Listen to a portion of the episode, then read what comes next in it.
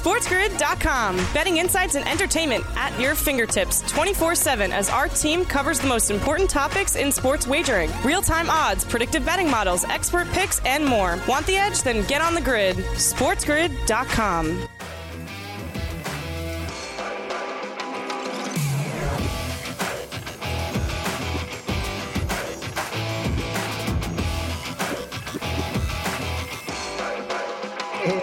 what's up, everybody? Welcome in. This is Diamond Bets. My name's Matt. His name is Joe. We've been on the air for about an hour, and now we're kicking it into high gear for the final hour. But stay right where you are because more great quality, informative programming coming your way. And of course, if you miss anything, at SportsGrid, at SportsGrid TV, those are the social media handles. Joe, we have to go around the diamond here because in the second hour on this show, we generally ramp things up and we speak more to the financial side of how to get rich off of baseball. Yes, that's good. We want to make good investments here. It's hour two. Hopefully, everyone out there is enjoying the show today. You saw hour one, and you are with us for a second hour because we're just fun. And it's Father's Day. We're talking baseball. We're having a good time here. So let's get some of uh, more headlines in Major League Baseball around the diamond. We'll start with Yadier Molina, who lands on the IL with knee inflammation. Uh, Yadi did set a record earlier this week before he went on the IL, by the way, too. Congratulations to him more putouts a catcher than anybody else in the history of baseball. That is an impressive statistic. So hopefully a little rest does the old knees some good because that rotation absolutely needs Yadier Molina. And uh, it is just incredible the longevity he's had at the catcher position. I mean, just unbelievable. And, to think, too, you know, he was the kid in the Molina family. A family of a whole bunch of other catchers and a whole bunch of other, right? You had Benji, you had Jose, you had Yadi. Yadi was just a just a lad, just a boy, and he turned out to be the best one of all. Uh, Andy Ashby had a forearm issue. He doesn't think he's going to miss a start, but forearm issues can be very tricky sometimes. So keep a close eye on this one because the Brewers just simply cannot afford to have another starting pitcher go down. They just can't. Uh, Riley Green made his major league debut for the Tigers this weekend. Very exciting news. More on that in a second. And Tyler, Tyler, or as I like to call him, Tyler the Terrible, Tylor Megill shut down. He'll be reevaluated in a few weeks. So that's kind of pressing the window here for Max Scherzer. Now, Max Scherzer making a rehab start uh, Tuesday. He is slated to make that rehab start if all goes well, then be back on Sunday for the New York Mets. That's very important. That's something that we're looking forward to. Um, and again, this kind of moves the window here. Now, Scherzer's a competitor anyway. We all know he's going to want to get back as soon as possible. But at the same time, another injury in this Mets rotation certainly puts a little bit more pressure. So the only hope I have, Matt, is that they don't rush Max Scherzer. Make sure Max Scherzer is okay and 100% Scherzer because the last thing you want is a reaggravation of an oblique injury because then then we don't see you for months. So hopefully this was something where you felt the pull, you decided I'm going to stick I'm not going to try to stick it out. I'm not going to be a hero. I'm going to leave the game immediately because I know what this is. I know if I press it, it's going to be worse. So, are you any concerned whatsoever about Scherzer rushing back from this injury? Because it is on the earlier side of the timetable. That and the fact that he's not a spring chicken anymore. He's not a young mm. man. You know, there's a lot of those road miles on that body. And yeah, you have to really be careful. It's a very long season. I think the Mets and Buck know that as well.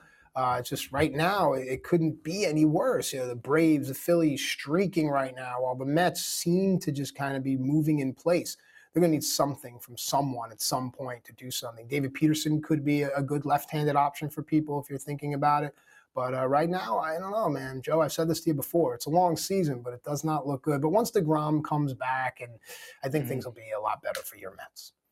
Well, look, you get Scherzer and Degrom back in that rotation before All Star break or somewhere around that. Those two guys, if you have them healthy for the stretch run into the playoffs, I mean, look, uh, sorry guys, there's just nobody better. There's no better one two in baseball than those two guys. You're talking about Scherzer, who has been at the top of his game for a decade now, and Degrom, who the last four years, as we welcome in our radio audience here to Diamond Bets, we're talking about that Met rotation getting healthy.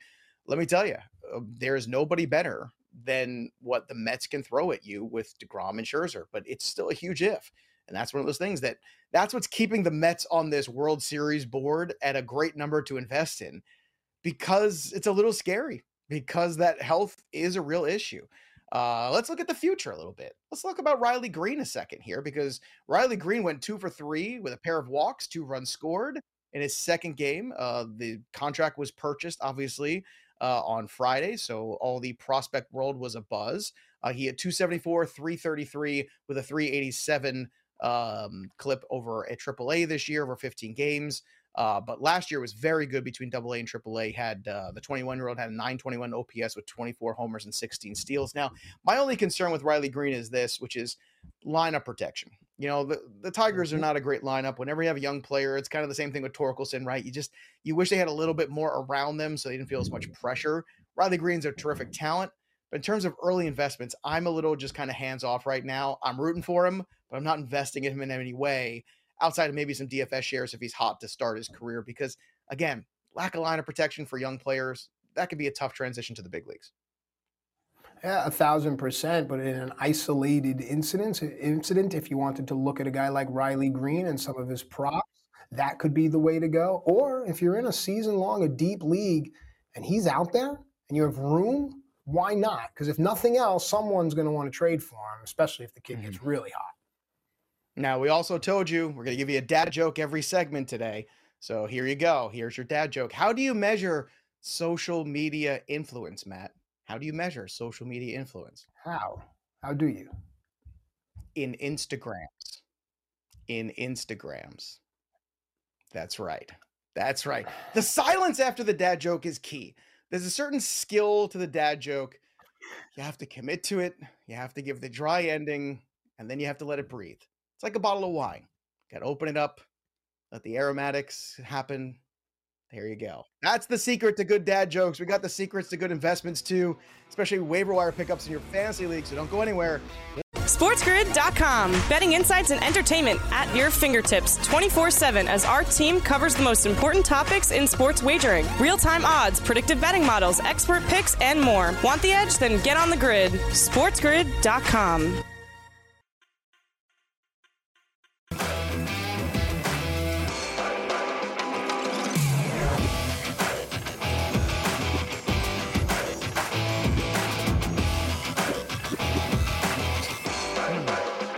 right, welcome back in. Diamond Bets rolls on, chugging our way home. It is now time for the very popular waiver wire edition segment.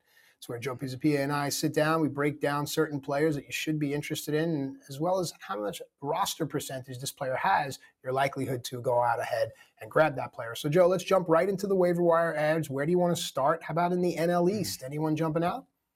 How about it? Let's do it. Let's get to know Michael Harris, a young rookie for the Atlanta Braves, a lefty swinger, has has definitely some old school Jason Heyward kind of qualities. Did you get the Jason Heyward vibe out of Michael Harris when you're watching him a little bit? Kind of reminded me it. a little where he holds his hands. I mean, you know, probably not the same kind of, you know, potential player that Heyward was, but hey, I don't think Heyward ever lived up to the full breadth of his potential. But right now, we'll take what we can get. And so far, it's been pretty good for Michael Harris. 67 at bats this year, uh, 12 runs scored coming into the weekend, 22 hits, got two homers. Not a huge power guy necessarily. Uh, does have two steals, but it's the contact that's been really good. He's putting the ball in play. He's making good contact, hitting 328. So batting average is always a hard thing to find. Uh, but I always like to dig a little deeper. Matt knows this. I always like to go and find out who this guy is at the minor league level. And you can tell a lot from the guy when you look at the big overall minor league uh, picture. And power is not really his game, right? Over 101 games in uh, single A in 2021.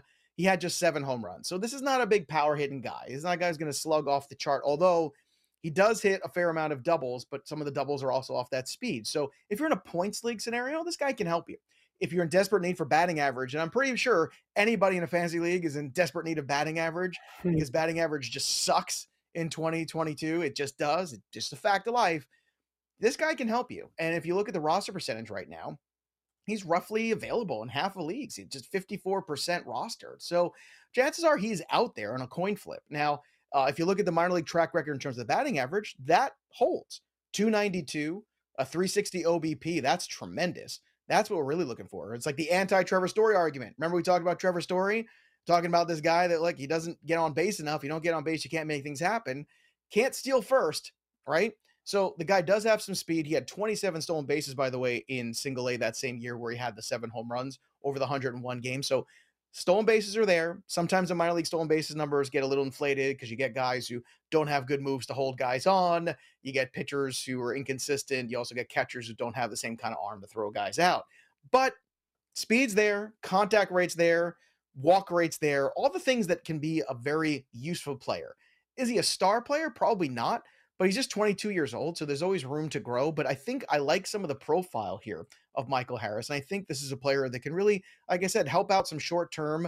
Uh, I think if you look at DFS too, guy puts the ball in play, contact, who's got a cheap cost on FanDuel or DraftKings, that's not bad. I'll take that guy. That's called a lineup builder. You use those guys to go all the way to the top of the board, so you can afford Shane McClanahan or somebody else who's super expensive that night. So. So far, what have you seen out of Michael Harris, and have you been impressed by the young Braves outfielder, Matt? Yep. So I had Harris uh, on my radar when he came up, and the stickability, for lack of a better term, was the only thing that was giving me a little bit of pause. But he's shown that he's going to stick. So that and the fact that it gives you exposure to a great lineup, gives you a little bit more exposure to an even better player. When we're talking about guys like Acuna, so I like this, and I like that term lineup builder because he's not going to be the guy that is going to break the bank for you, but he's going to give you exposure to some of the other things that at the end of the day are going to contribute to a nice winning day or winning season, Joe. Yeah. Uh, next guy on the list here is Jake Burger. And the social media uh, Twitterverse went crazy last week because King Face Burger and obviously, you know, the people just can't get enough of that stuff. Now that's a dad joke too. I mean, you know, everybody was looking for the Burger King matchup, and you got it. You got the Burger King matchup. Now he was dealing with a hand injury uh, earlier this week, but if you look at what Burger's done over 132 at bats this year, he's got eight home runs, uh, a lot of strikeouts, still 42 strikeouts, just nine walks, hitting 273 though, but the power's there. Uh, 18 runs scored. Playing third base, that's where he qualifies. But if you look, you know, Yo Moncada has really, you know, I think I don't want to say bust, but he hasn't quite, once again, lived mm-hmm. up to what his potential might have been. And the White Sox are in a dogfight in that central. Make no mistake about it right now. I mean, they are looking up at the Twins, they're looking up at Cleveland, they're looking at each other. you know, they desperately want to get Eloy Jimenez back in this lineup. Uh, they got Lance Lynn back finally. Eh, this is the point now where if you're the White Sox, you have to start to play up to your potential because you can only run the injury excuse for so long. In the meantime, Burger's an interesting player because I think if you look at the minor league track record of this guy, a little higher slugging percentage than the last guy we talked about, about 470 range, 265 hitter. This is a guy that can help out. And I think if you're having some injury issues right now, at 40% rostered in a deeper league, I think Burger's a guy that can help you out in a short period of time while he's swinging a hot bat. And you see some of the power potential there. This to me is the kind of player that does get figured out, you know, at some point. And you could see there's a lot of swing and miss. So again, this is more of a like I'm going to throw two, three, four bucks maybe on this player, depending on how desperate I am for some help. I'm not going to overpay for him either, but I think he can be a contributor. And then from the DFS side of things, watch this White Sox lineup now in the next couple weeks because there's got to be a little bit of desperation, in my opinion, for the White Sox. I know I don't want to be hyperbolic. I don't want to say, oh my goodness, you know, the White Sox are falling out of it. They're three games out. They're three games out in the Central. That's got Cleveland, that's a team that is imperfect, and Minnesota, which is also a team that's imperfect ahead of them. There's every reason to believe that the White Sox can make a run. But again, the excuses go only so far in terms of the injuries. Eventually, you have to play up to your abilities too. And if you look at Cleveland's 8 and 2 over the last 10, the White Sox are still playing 500 baseball. Matt, that's not going to get it done. You can't play 500 and win this division. And guys like Burger are going to have to step up and continue to contribute. So, what are your thoughts on Burger and the rest of the White Sox? Because really haven't touched too much on them recently. Well, the fear is that that white knuckle approach, gripping the bat too hard. We've got to catch up. We got to swing. We got to mm-hmm. swing. And the next thing you know, oh boy, and that, that's what concerns guys like Burger with that, that swing and miss. But I understand people wanting to get exposure to that White Sox lineup, and a lot of people saying, oh no, they're going to come around. They're going to come around. Panic is a real thing, and uh, I do believe that a team takes on the personality of their manager. And Tony's been around long enough not to panic, and he has made some questionable calls. But then again, that's why he sits where he sits and I sit where I sit. But with that said, I think there mm-hmm. are other places to go. Burger's is too volatile. And you made a great point as well that he's hot right now. A lot of times, season long fantasy players, they pick a player up and then they forget about him. And two weeks goes by and you go, oh gosh, what did I do? You have to really monitor situations. And in the DFS world as well, monitor these situations. That's the beauty of having shows like this and platforms like that, Joe. And there's nothing wrong with picking up a guy who's hot off the waiver wire and then flipping him You know, if he has another right. good week for you, that that can be helpful. I mean, the Cole Calhoun strategy we laid out there a couple weeks ago when he was tearing the cover off the ball, pick him up, play him in your lineup for a week, and then try to package him for something else. Uh, Luke Voit might fit that bill as well. He went three for five the other day uh, with two doubles, solo home run, uh, eight homers and 28 RBI over this stretch here and 169 uh, at bats on the year. He's homered in three of his last four games coming into the weekend. He's rostered in 50% of leagues know, the batting average is still low. Uh, I think everybody thought Luke Voit was more of a product of the Yankee Stadium ballpark, and that's fair. I think that, that is a fair assumption. But if you're looking for some cheap power uh, on DFS night, as long as there's a good matchup there ahead of you, we talked about Cronenworth earlier, talking about Luke Voit. It seems like the Cubs pitching staff is kind of the cure all for any offense that's struggling a little bit. But this is important because Manny Machado needs some help, especially when he got the news that Fernando Tatis wasn't going to be back on the earlier side of the timetable.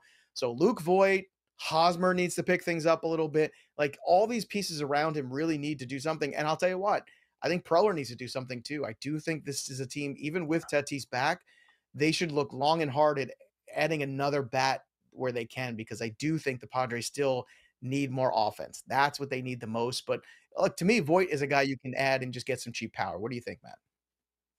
Uh, I think if he's out there and you can pick him up, you grab Voit, and then you find the Yankee fan in your season long league and you package something together because they know exactly what Voit is. Yeah, and they can't quit him. Those guys, they did love the uh, Luke Voit. They love him. Can't get enough. All right, we come back. We're going to take a look at the matchups for next week in Major League Baseball. The ones are important, and we got one in the Central it really is. We'll come back right after this and talk about it. SportsGrid.com. Betting insights and entertainment at your fingertips 24 7 as our team covers the most important topics in sports wagering real time odds, predictive betting models, expert picks, and more. Want the edge? Then get on the grid. SportsGrid.com.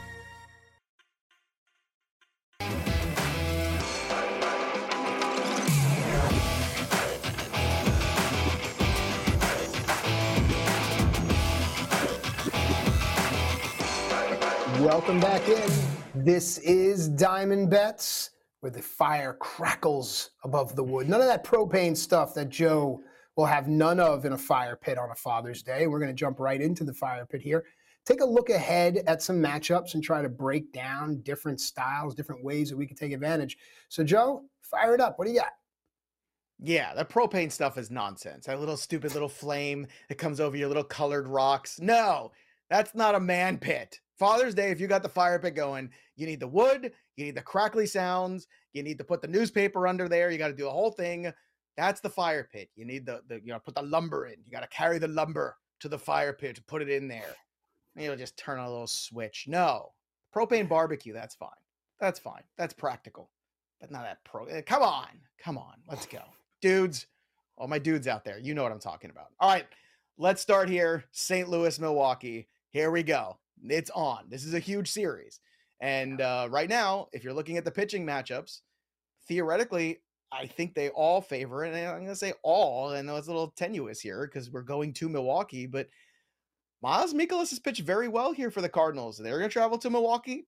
Corbin Burnes is still great, maybe a little bit more human this year than he's been in some other years. Jack Flaherty coming off the injury, okay, but Andy Ashby, I'm not sure if he's going to make this start necessarily. I'm not locked into this. I'm not thinking this is a gimme. He could be a guy who could be out in the first inning of this game. And let me tell you, psychologically, emotionally, I think if this guy goes out there, has to come out early. I think the whole air goes out of that balloon in Milwaukee. I would watch this game very carefully because I think you would probably get, you know, Flaherty coming, you know, on the road, second, third start of the year, whatever it ends up being by this time.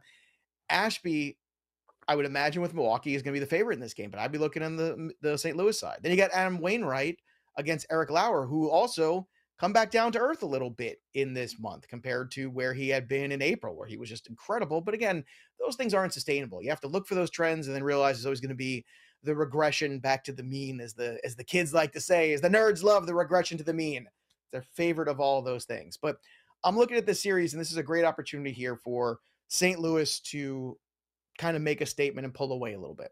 Uh, Arenado swinging a hot bat right now. We talk about Paul Goldschmidt being out of his mind lately. The big problem here is they're missing their catcher, Yadi Molina. So that is the one caveat here. I don't think he's going to be back in time for this game or any of these games. So if you're going to have your best shot here going on the road to Milwaukee, I think these are the three pitchers you want taking the ball. And conversely, you know, this Milwaukee offense has been kind of underwhelming. And if there's one, and I never like this, Matt, I'm never somebody who wants to like take somebody's job or any of that nonsense, but Milwaukee hitting coach needs uh, a reevaluation system because if you think about well players that have come through there in the last few years and even some of the young players and outside of Christian Yelich this miraculous window the rest of this offense has been lackluster. The approach has not been good. And you look at guys like Keston Hiura who have come through this organization who were supposed to win batting titles and then they can't hit their weight at the big league level I don't understand something is awry there something's amiss something needs to be reevaluated and looked at very strongly. So this to me is a very important series. I'm going to be on the St. Louis side in all three of these games. And even though they're on the road, I think this is an opportunity to make money because I imagine Milwaukee might be favored in at least this first one, if not two of these games. So what do you what do you think and what kind of approach are you taking to the St. Louis versus Milwaukee three game set? So overall, it's Cardinals take two of three. Just put a little respect mm-hmm. on Burnes' name, if nothing else. And I would watch the money line uh, in that game, and I'd watch uh, run lines across the entire series because that's where I think you'll probably find your most favorable numbers. But uh, St. Louis, two out of three. I think Goldschmidt's always going to be in play for props. Juan Yepez, if he's in the lineup, another guy that could find the right prop on. You can certainly uh, pull away a profit. Brendan Donovan, these kinds of players, Tommy Edman. It's real prop specific for the Cardinals mm-hmm. here. And the point about what you were making with that no Brewer bat is doing anything special that jumps out to a wagerer or a DFS player. You hit it right on the head. So overall, you take the Cardinals taking two of three, which two those are remains to be seen. Watch the numbers and the prices, and then look for Cardinal player props as a way to pad your bank a little bit with some plus money because there are other series that are going to be very, mm-hmm. very public. Yankees and Tampa, here we go again. More of the same, Joe, or no? Uh, well, I mean, the, the Yankees all of a sudden finally stood up to the to the mighty yep. Big market Tampa Rays last week. we talked about right. we said, "Oh man, it's the same old story, right? Tampa's going to come in and whoop the Yankees." Real quick though, one note: I think the best place to make money in that last series we just talked about is in that first game because all the money's going to be on Burnes, and if you look at what Mikolas has done so far this year, Miles Mikolas has been really good. 82 innings, 2.6 ERA, 0.97 whip. It's not the strikeout numbers aren't going to jump out at you, but he's a good pitcher. I'm just saying, with the lack of Brewer run support being consistent, that's the where I would go make my money. Now, to make money in this one, you get Nestor Cortes against Shane McClanahan in the first game, Severino versus Fleming, and Montgomery versus Shane Baz. Now, I think this third one is the easiest one for me because Montgomery's been very consistent and Shane Baz is still, I think, working his way back. So to me, Montgomery, that's the one where I think the Yankees I feel the best about. In that first one, though, it's really hard to bet on anything other than Shane McClanahan. Even in the last game, he pitched very well against the Yankees, got the no decision. So Shane McClanahan's right up there at the top with Justin Verlander in the Cy Young race. Nestor Cortes certainly has had a fantastic season, but I think at home you got to go with McClanahan in this first game. And then in that second game, you know, I think that one's up for grabs. Um, it feels like a bit of a trap for some reason to me. I don't know why. I think if we see the name Fleming, is he the name Severino, and you just go, oh yeah. And unfortunately, I think when we do that more often than not, that's the trap and we fall into it. So I think the Rays have a chance here to um, to once again take two out of three. I think it will be these first two if they do. The third one with Montgomery, that's the game I feel most confident for the Yankees. And look, it's a very different environment in Tampa than it is in New York. A couple fly balls here, and the game changes dramatically in Yankee Stadium. That is not the case in Tampa, a much more difficult place to hit, and especially to hit home runs. So uh, for me, I can't bet against McClanahan. He's been too good. I would bet the over on the strikeout total. My guess is it's going to be somewhere around seven ish. Seven and a half would be my guess. And you know what? I think he can get there. He's been that good this year. Uh, and then with Montgomery, like I said, I think that's the place where in DFS, I think that's a really good opportunity for him to go out there and continue to be quietly the unsung hero, if you will, of this Yankees rotation this year. But Matt, what are your thoughts on the Yankees and Rays coming up in this rematch from last week? Well, these two teams specifically, the strategy for me, and I don't normally say this, is just look at the under. The series, I think, is five and one to the under. So why not try to find, depending on your betting house, maybe you can tease down the total. If you if it's over eight and a half, tease it down, take Yankees and a smaller number You can also do uh, Yankees and both teams to score two or more runs, or Tampa and both teams to score two or more runs. It's just different ways to try to get in on something that eh, the public it's clear the Yankees are very good. They understand. Now we're going to go to the Trop. But if you look a little deeper and you know something about the numbers and the personalities of the teams and when they play each other, how the series is play out, that's where I think you find the majority of your plus money is trying to find unders and trying to parlay it off of something. And of course, you can always do an Aaron Judge total base prop if the number is good. You read my mind. I was like, the one thing you could always do is just put Aaron Judge total bases in there because it, it just feels like an automatic at this point. I mean, the, the juice is going to go so far the other direction, but it might be better this one because you are talking like you are talking about the Rays and you are talking about Tampa and you're taking them out of Yankee Stadium. So you might get a better minus than you're used to getting, let's say at Yankee Stadium, than you might get at Tampa. So take take the Tampa one and take it to the bank because I'm with Matt. You could even put it in a parlay with a couple other good ones in the night. And I think make that work.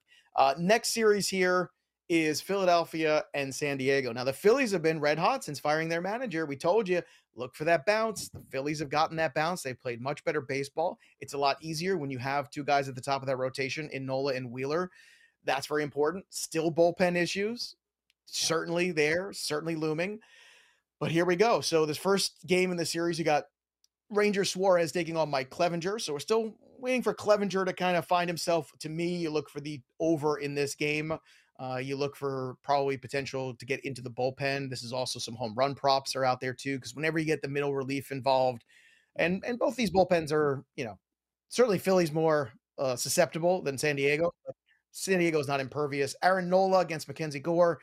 You got to be on the Nola side of this game. He's been far too good and uh, the San Diego offense has struggled, especially at home, especially Jake Cronenworth at home. Zach Eflin, certainly, and Blake Snell talk about four outcome games. Run away from this one. Either of these guys can throw a gem, either can blow up. I want nothing to do with this game.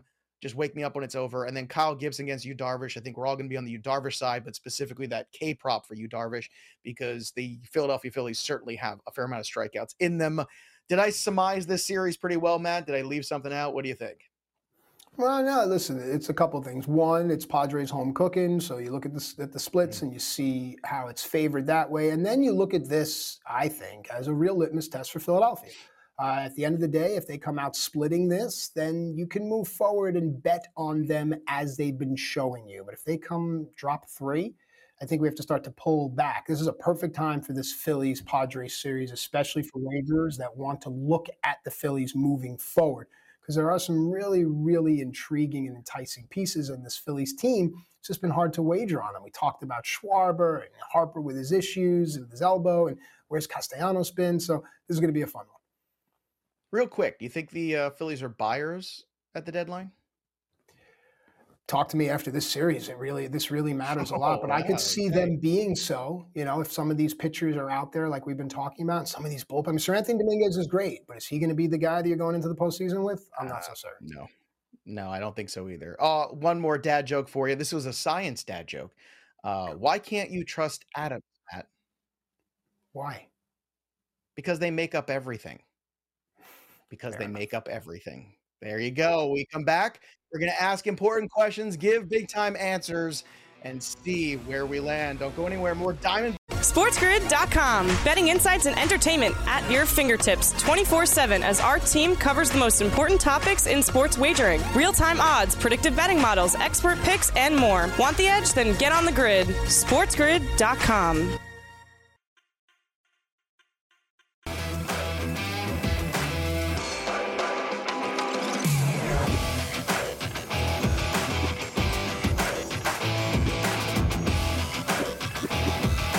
right, folks, welcome back in. It's been a wild ride. We hope you've been taking notes. Of course, we love when we hear feedback out there at Sports Grid, at Sports Grid TV. We like when we help people out. Hey, I picked up so and so, or hey, great call on this total base play. Things of that nature always make us smile. And right now, it's time to smile with the one and only Joe Pisapia. We do the fantasy roundtable. It's where we round the bases, essentially. We have burning questions as we go mm-hmm. around and around, and then finally we slide on into home. So, Joe, the first question here we go. Will the Chicago Cubs trade Willson Contreras before the trade deadline? What says you? I says yes.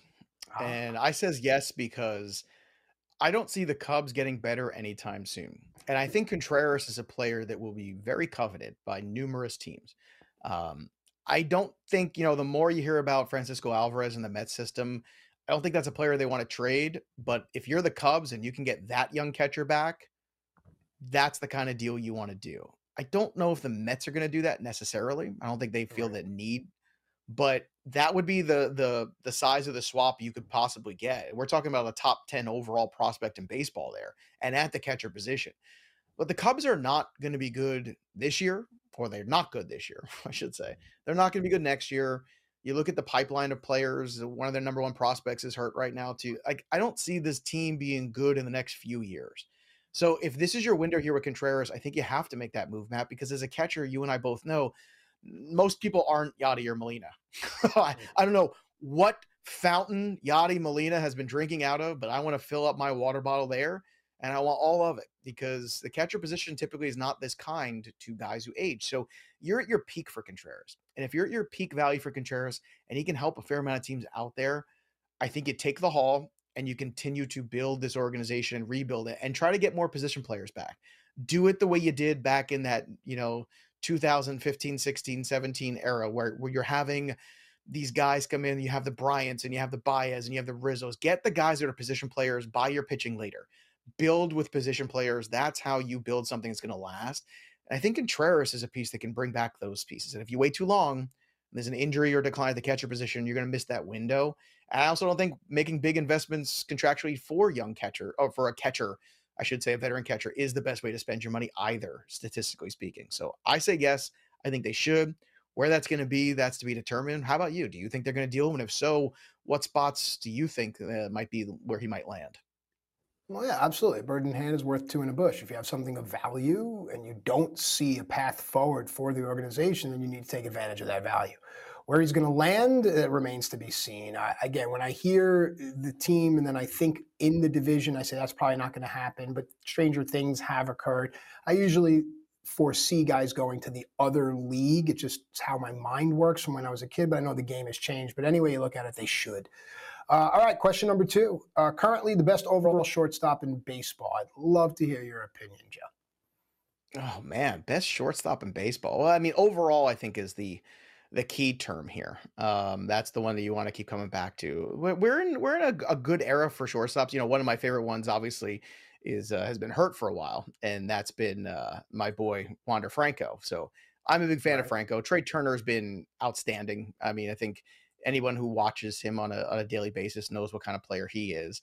Um, that's probably where I land. Uh, I love Lindor. He's fun to watch, but there's definitely some inconsistencies there. Um, Bo Bichette's not had a great season if you're looking at the board of shortstops here.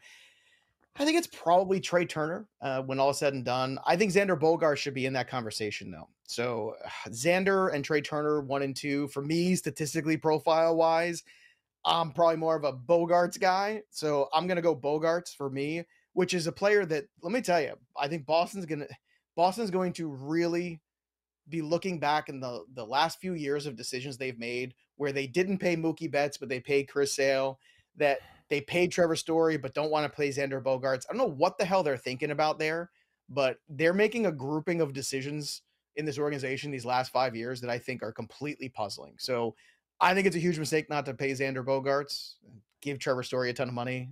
I don't get it, but I don't know. What do you? Who, how about you? Who's the best overall shortstop in baseball for you right now? Yeah, it's Trea Turner, Bo Bichette, one, two, uh, for a lot of reasons. Uh, Turner is just purely on the talent alone and what he brings to the team. For mm-hmm. Bichette, it, it's the upside, it's the players around him, and it's also the way he plays the game. But those would be my uh, my one, two as far as shortstops currently. All right, question Are number three. By the way, before I get the before, before I get that, ahead, I want to talk about Bo Bichette. Bo Bichette this year, kind of having a down year. He's got 67 strikeouts in 64 games, 732 OPS. That's not the OPS we expected from Bo Bichette.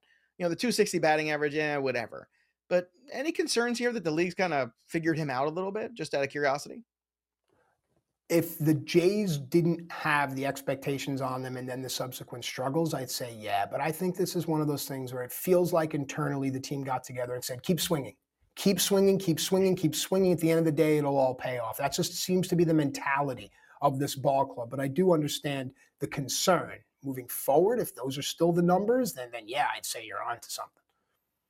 Yeah, still just a half of baseball. so a lot more baseball to go. True. And that's the thing. We, we still got like what 90 games left. right? so, is that all? Just 90 games. I mean, come on, what are we doing? But, but I just right. wanted to ask the question because it does it does beg the uh the discussion at the very least because he is still a young player. Yeah, and and speaking of the how many more games do we have left and so on and so forth, the next question, or will the Braves overtake the Mets for first place in the East by the All-Star break? Now, this doesn't mean are they going to be there at the end. It means by the All-Star break, break will the Braves have overtaken the Mets? Joe, what says you? We're having such a nice day. Why why you got to do this? Why, hey man, I didn't write the questions. uh, you know, Kofsky, you know, we were having such a nice day here yeah, it's Father's Day. We're telling dad jokes, having a good time. Why, why you gotta, why you gotta do this to me? I, I don't understand. Uh, was it something I said? I don't get it. No, no, they're not. The Braves are still six and a half games out. Scherzer's coming back. Uh, I think this Mets team is built a little differently than some other ones. It does feel like the mental framework of this team, and I'm gonna contribute a lot of that, or attribute, I should say, a lot of that to Buck Showalter. Uh, I've been a huge Buck Showalter fan since the days where he was in the Yankee organization before he was the manager. Uh, I thought he was a man of integrity with the Yankees who walked away when Steinbrenner they made the playoffs and Buck Showalter said, "No, you're not going to just because you lost in the playoffs, you're not going to fire my staff. If you fire my staff, I'm going to screw you." And he went. And then Joe Torre picked up that team and went off and won. And I think Buck Showalter would have won just as many championships uh, with that Yankee team. I, I really believe that. Uh, this is a guy that made Arizona competitive. You know, uh, expansion nothing team. you know, this is a guy that knows how to win, and he's been in some tough spots in Texas and some tough spots in Baltimore. He's finally in a spot now with an owner who will give him the pieces he needs. So uh, I say no. I mean, the Braves had this incredible run, right? They're even eight and two in their last ten games. They won all these games in a row. They're still six and a half games behind the Mets. So no. The answer is no. We'll see what happens at the end, but no, not by the All Star break. Matt, what do you think? Yeah, I think that the Mets had done enough up until now to maintain the lead. Will it be close? Sure, why not? But you have a you make a good point there as far as personality of the ball club. I think Buck really has turned things around. No panic at uh, Citi Field for this team. So I'm with you. I think that the Mets do hang in there. As far as what happens in September, much different conversation. But we have miles to go before we sleep. Next question. Um, this is a good one. Who's been the most underrated team in baseball so far this season, and why? I think it's the Cleveland Guardians. Um, mm-hmm. what Jose Ramirez has done. I just can we can we get some perspective on Jose Ramirez? 60 games, 16 homers, 62 RBI. Every day is another RBI for this guy. Uh, he's got more walks than strikeouts. Stop me if you've heard that in the last five years. 34 walks, 20 strikeouts, and 11 steals. I mean, this guy's carrying this team 305 batting average, a 397 OBP, 642 slugging, 1039 OPS. They're getting contributions from guys like Josh Naylor. They're getting contributions from guys like Andres Gimenez. Um, Austin Hedges, I think, is a very good catcher at his position, right? I'm talking about catcher guys, right? Owen Miller's come back and he's been contributing again, too. On the pitching side, people were a little worried about Shane Bieber. I think they're less worried now because he's starting to look like Shane Bieber. He's got a three ERA. The whip is at 116. Triston McKenzie is taking that next step forward as a pitcher. Um, that being said, there's still the back end of this rotation. It could use some work. You know, Quantrill's been okay, but Plesac has not been. Civale has certainly not been. Um, but I think if you look in terms of underrated, they find a way to win games. And most of it is on the bat of Jose Ramirez, who's just been absolutely incredible. I think it's that one team you see them every day, and they probably shouldn't be at the record they're at, but they are, and they're being very competitive. And that's why I think, I mean, Jose Ramirez deserves a lot more credit and a lot more attention in that MVP race because that is a guy with nothing around him who is legitimately carrying a team by sheer will. Ohtani has Trout, Trout has Ohtani. Judge has a lot of help on both sides of the ball around him to make the Yankees a good team. I don't know what Jose Ramirez has. Not a whole lot. That's my answer. What's yours? Yeah, no, I mean, that's a good one, especially based on the fact that it's Ramirez doing it for the team. Uh, I'm going to look at other teams like, say, the Orioles and the Pirates. And the reason is, is that you can always find a way to make some money. So, yeah, they're always going to be lopsided in their series, or nine times out of 10. We saw what happened with Pittsburgh and the Dodgers, but they're good for plating one or two runs. And it brings me back to that and two kind of play. So if it's the Orioles playing the Yankees, you take the Yankees and both teams to score two or more runs because the Orioles are good for that.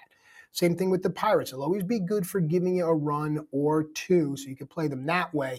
And I think that's what makes them a little underrated because most people just look away from them completely when they see that they're playing a team that is a minus 250, for instance.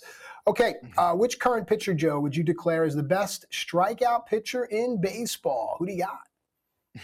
This is a very loaded question. I think this is a fascinating one because if you're just going by statistics, it's McClanahan right now. I mean, he's he's the guy who's been getting it done. Corbin Burnes is right on his heels, but the strikeout pitcher also to me is that thing of like, who's the guy that can get a strikeout whenever he needs a strikeout? You know, I mean, and I, my brain immediately goes to Max Scherzer still because that's a guy that when Max Scherzer needs a strikeout, he'll get the strikeout. But he is at a point in his career where he knows how to budget himself, where he doesn't have to strike out every single person anymore. So the finer points of pitching, I would say Max Scherzer. But in terms of who's the guy that's going to accumulate the most right now, it certainly feels like Shane McClanahan is that guy. I mean, Robbie Ray is still towards the top of the strikeout leaderboard as he is every single year, even though he hasn't pitched quite as well. I mean, Kyle Wright's been very good, Dylan Cease and Aaron Nola look, Aaron Nola surprisingly this year has really been consistent, which has always been his problem. Is he'd have three good starts and then three terrible starts. That's not been the case for Aaron Nola this season. He's been brilliant, but I think McClanahan's got to be that guy right now. But if you're asking me who do I want to get a strikeout in a big spot, I'll still go with Mad Max. So what's your answer? Because I'm fascinated to hear how you break down this question.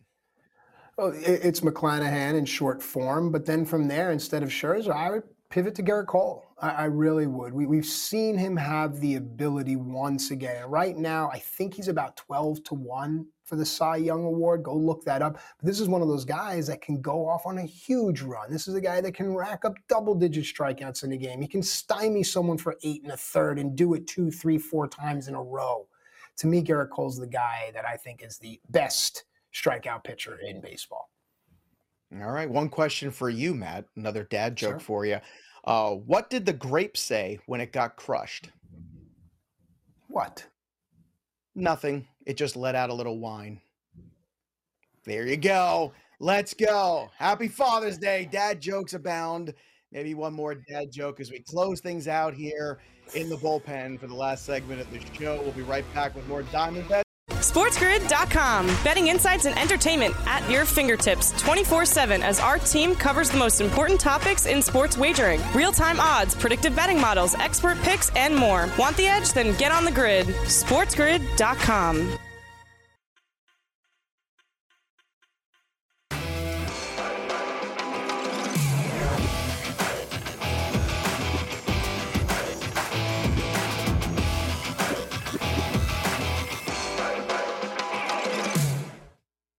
Welcome back in, everyone, to Diamond Bets here on Sports Grid. Clearly, my dad jokes have sent Matt Striker away from the show. I thought they were great. I thought they were fun, but he just had enough and just up and quit. No, no, he had Father's Day things to do. That's that's not the case. He loves my humor. At least he keeps telling me that.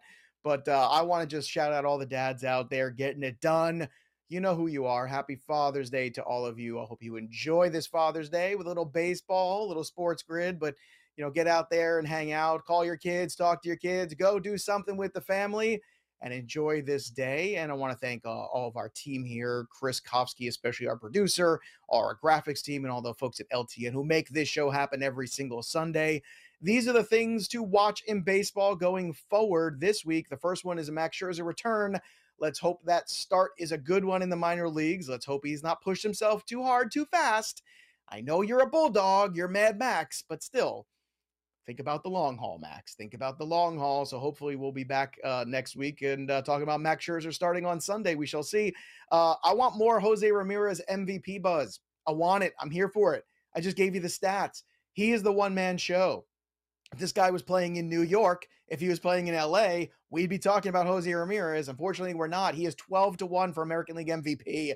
That is insane. This dude has been unbelievable. And how great of a guy is he? He took a discount to stay there because he loved Cleveland so much. Because he loved Cleveland so much. Think about that phrase for a moment, if you will. And the last thing here is Padre Power.